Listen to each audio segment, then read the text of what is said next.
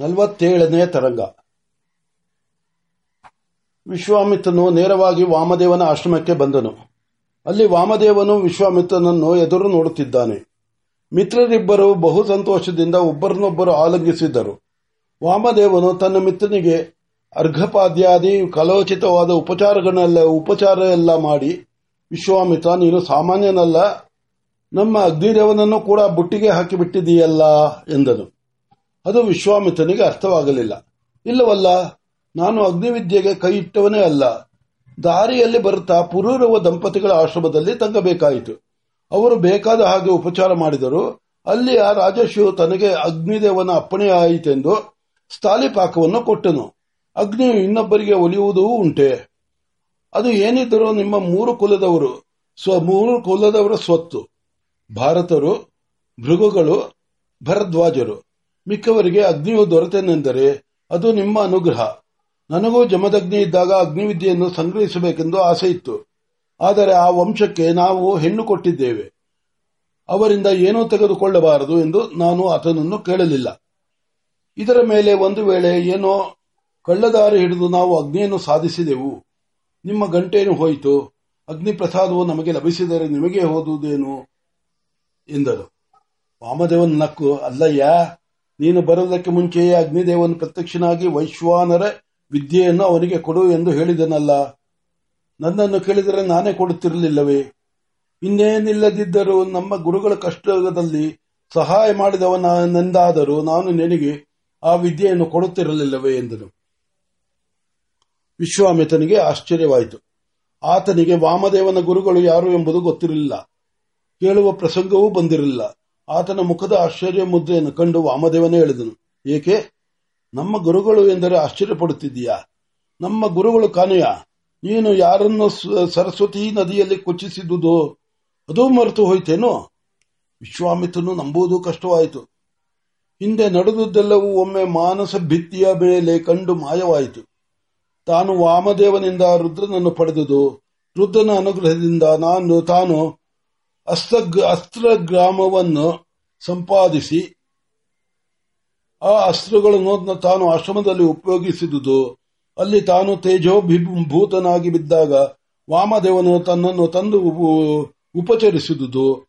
ಮುಂದೆ ತ್ರಿವಿಕ್ರಮನ ಪ್ರಸಂಗ ಎಲ್ಲವೂ ನೆನಪಾಗಿ. ಹಾಗಾದರೆ ವಸಿಷ್ಠರೇ ನಿನ್ನ ಗುರುಗಳೇ ಎಂದನು. ವಾಮದೇವನು ಸಹಜವಾಗಿ, ಹೌದು, ನೀನು ಅದನ್ನು ಕಾಣೆಯಾ? ಇನ್ನೂ ಒಂದು ಹೆಜ್ಜೆ ಹೋಗಿ ಹೇಳುವನು ಕೇಳು.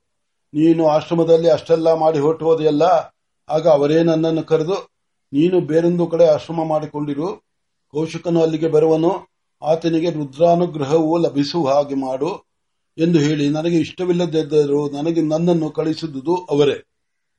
ನೀನು ಶತ್ರುಪಕ್ಷ, ನಮ್ಮ ಆಶ್ರಮವನ್ನು ಧ್ವಂಸ ಮಾಡುತ್ತೀ ತಿಳಿದಿದ್ದಾಗಲೇ ನಿನಗೆ ಗುರುಗಳು, ಗುರುಗಳ ಅಪ್ಪಣೆ ಎಂದು ರುದ್ರ ವಿದ್ಯೆಯನ್ನು ಕೊಟ್ಟುವನು. ಈಗ ನಾವಿಬ್ಬರೂ ಮಿತ್ರರಾಗಿದ್ದೇವೆ. ನಮ್ಮ ಗುರುಗಳಿಗೆ ಅಪಾರವಾದ ಉಪಕಾರ ಮಾಡಿದ್ದೀಯೆ. ಹೀಗಿರಲು ನಿನಗೆ ವೈಶ್ವಾನರ ವಿದ್ಯೆ ಕೊಡುವುದಿಲ್ಲವೇ ಎಂದು ಕೇಳಿದೆ ಅಷ್ಟೇ. ವಿಶ್ವಾಮಿತ್ರರಿಗೆ, ವಸಿಷ್ಠನೆಂಬ ಪರ್ವತದ ಮುಂದೆ ತಾನೊಂದು ಸಾಸಿವ ಕಾಳು ಅಲ್ಲ ಎನ್ನಿಸಿತು. ಇನ್ನು ಆತನ ಹಾಗೆ ಬ್ರಹ್ಮರ್ಷಿಯಾಗುವುದು ಸಾಧ್ಯವೇ ಎಂದು ಸಂದೇಹ ಮೂಡಿತು. ವಸಿಷ್ಠ ಸಮನಾಗುವುದು ಅಸಾಧ್ಯ ಎಂಬ ನಂಬಿಕೆಯಾಯಿತು. ಹಾಗೆ ತಾನು ಈ ನಿರಾಶೆಯಲ್ಲಿ ಕರಗಿ ಹೋಗುತ್ತಿರುವಾಗ ವಾಮದೇವನ ಮಾತುಗಳು ಒಂದೂ ಅರ್ಥವಾಗದೆ ಆಂ ಎಂದನು. ವಾಮದೇವನು ಆತನ ಮನೋ ಮನಃಕ್ಷೋಭವನ್ನು ಕಂಡು, ಏನು, ವಸಿಷ್ಠರ ಸ್ಮರಣೆಯಾಗುತ್ತಲೂ? ಮತ್ತೆ ಎಲ್ಲವೂ ಮರುಕಳಿಸಿತೋ ಮರುಕಳಿಸಿತೋ? ಎಂದನು. ಆ ಚುಚ್ಚು ಮಾತು ವಿಶ್ವಾಮಿತ್ರನನ್ನು ಬಹಿರ್ಮುಖವಾಗಿ ಮಾಡಿತು ಆತನು ಗಂಭೀರವಾಗಿ ಅದಲ್ಲ ವಾಮದೇವ, ಕೌಶಿಕನು ಸಂಪೂರ್ಣವಾಗಿ ಸತ್ತು ಇಂದು ವಿಶ್ವಾಮಿತ್ರನ ಅವತಾರವಾಗಿದೆ. ಆದ್ದರಿಂದ ದ್ವೇಷವಿಲ್ಲ. ಆತನ ಹಿರಿಯತನವೆಷ್ಟು ತನ್ನ ಕಿರಿಯತನವೆಷ್ಟು ಎಂಬುದು ಇವತ್ತು ತಿಳಿಯಿತು. ಇನ್ನು ಆತನಿಗೆ ಸಮನಾಗುವುದು ಎಂದರೆ ಭೂಮಿಯನ್ನು ಸುತ್ತಿ ಕಂಕಳಲ್ಲಿ ಇಟ್ಟುಕೊಳ್ಳುವಂತೆಯೇ ಎಂದು ಏನೋ ನಿರಾಶೆಯಿಂದ ಎಳೆದೆಳೆದು ಹೇಳಿದನು. ವಾಮದೇವನು ನಕ್ಕನು. ಹಾಲು ಉಕ್ಕಿದ ಹಾಗೆ ಅಂತಃಕರಣದು ಹುಕ್ಕುವು. ಈ ಆ ಉಕ್ಕುವಿಕೆ ವಸ್ತು ಅಭಿಮತ ವಿಷಯ ವಿಷಯವಾಗಿದ್ದರೆ ರಾಗವಾಗುವುದು.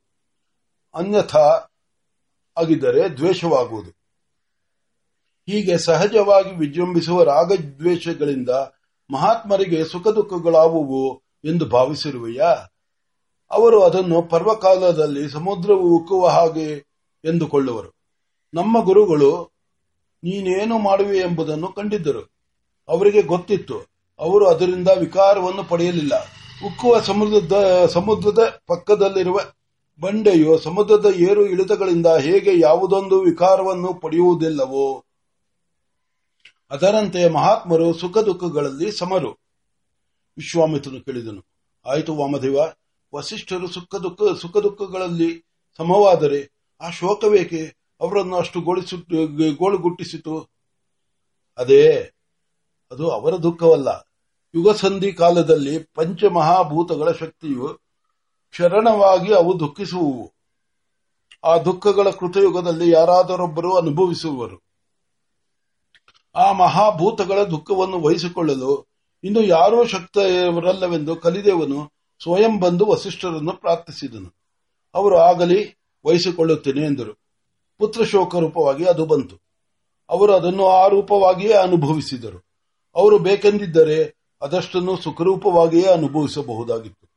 ಆದರೆ ವರ ಕೊಟ್ಟಿದ್ದವರಾಗಿ ಅದನ್ನು ದುಃಖವಾಗಿ ಅನುಭವಿಸಿದರು.